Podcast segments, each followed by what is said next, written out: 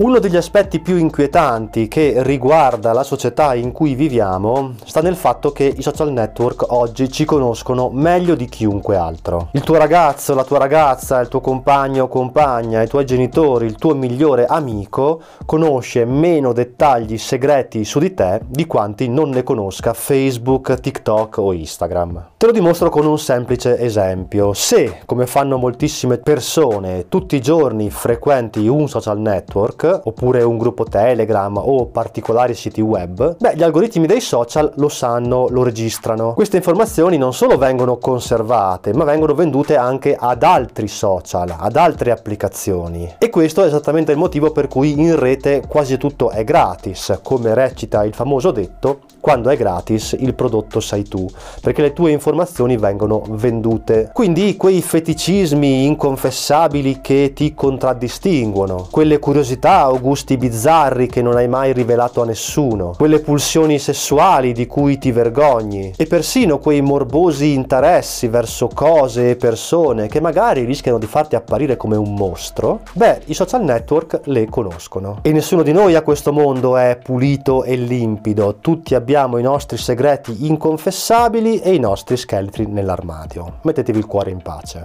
Prima di capire come funziona tutto questo, può essere interessante capire perché ne abusiamo, nonostante sappiamo benissimo di essere spiati. La questione è molto semplice. L'uomo non sa resistere ai propri vizi, alle proprie pulsioni, ai propri desideri. E se a questo aggiungiamo l'irresistibile bisogno che ognuno di noi ha di mettersi in mostra, ecco la ricetta perfetta per il fiore fiorire di internet e dei social network in particolare. Ogni individuo infatti non solo trova, nascondendosi dietro lo schermo, sufficiente apparente riservatezza per concedersi di fare quelle ricerche o di aderire a gruppi che servono per dar sfogo ai propri impulsi, ma attraverso la vetrina del web fornisce costantemente linfa al proprio ego, mettendosi in mostra, raccontando la propria vita, ma allo stesso tempo fornendo a terzi costantemente informazioni private su se stesso. Dunque le società che gestiscono questi immensi archivi non solo conoscono il nostro nome, cognome, data di nascita, luogo di nascita, eccetera, ma anche tutti quei dati facoltativi che noi lasciamo, come la scuola che abbiamo frequentato, il lavoro, gli sport e gli hobby che ci interessano, e insomma chi siamo in generale. Vi sono però poi tutta una serie di dati che vengono raccolti in maniera tra virgolette nascosta, cioè a insaputa delle persone persone, cioè vengono dedotti dalle nostre azioni e dipendono dai siti che visitiamo, dai profili che frequentiamo maggiormente, gli hashtag che seguiamo, i video che guardiamo e le persone con cui interagiamo. Ad esempio Facebook nelle sue policy dice molto chiaramente che utilizza le conversazioni private delle persone, cioè le chat, per tracciare meglio il loro profilo. E poi ogni social network raccoglie ulteriori dati attraverso i servizi che abbiamo collegato al nostro account.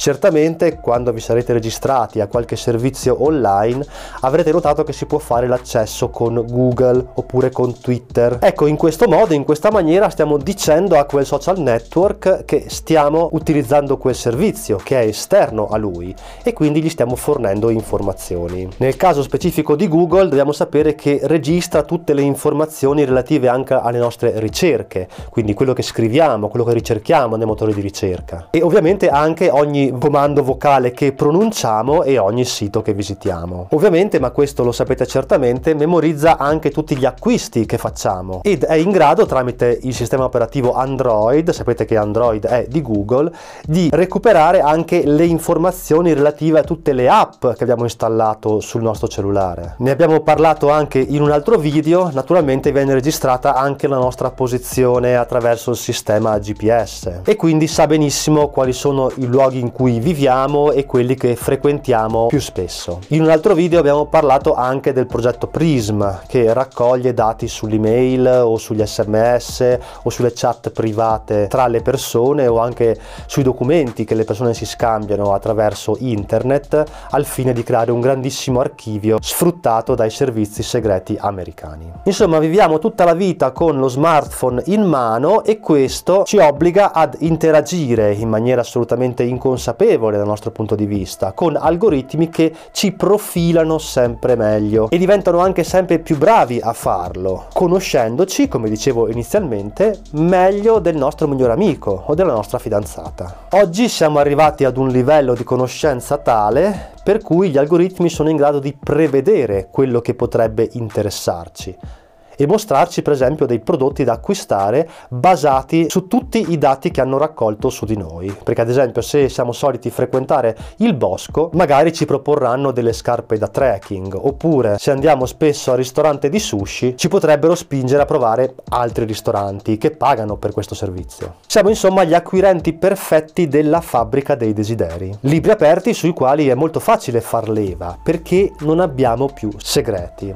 e come dicevo inizialmente conoscono e sono interessati soprattutto ai nostri segreti più intimi, quelli inconfessabili perché è lì che è facile far leva sulla psicologia delle persone. Questo è uno dei motivi principali per cui è importante non avere profili social reali, con i propri dati reali. E è importante anche non raccontare ai social ogni giorno, quotidianamente, la nostra vita. Perché noi crediamo di essere in grado di ragionare, di scegliere con la nostra testa, ma ormai la nostra testa sono loro. Forse la scelta migliore che possiamo fare è quella di sfruttare i loro sistemi e allo stesso stesso tempo rendere impossibile la nostra identificazione, il nostro tracciamento.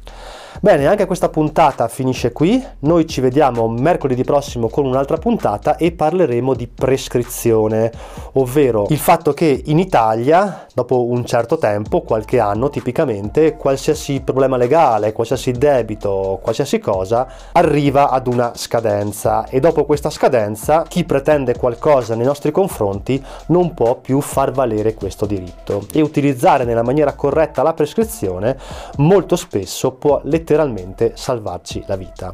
Noi ci vediamo domani, giovedì, su Twitch alle 21, twitch.tv slash smettere di lavorare per approfondire l'argomento di oggi con domande, perplessità, curiosità. Come sempre, a me non resta che mandarvi un grande abbraccio.